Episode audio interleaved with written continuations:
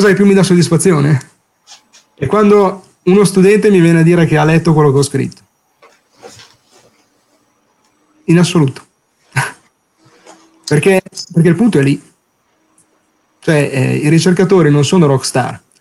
Quando passano una vita a fare qualcosa, non è che poi questo qualcosa venga letto da milioni di persone e, e, e quindi venga pubblicizzato e trovi il consenso del pubblico. Un articolo accademico è una delle cose più noiose che ci siano. Sicuramente non, non riempirà lo stadio di nessun concerto, no?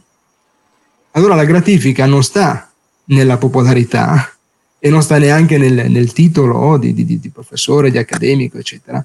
Sta nel fatto di aver capito che quelle notti passate insonni a mettere quei conti su un foglio sono servite a un'altra persona per spostare un po' più in là le sue conoscenze.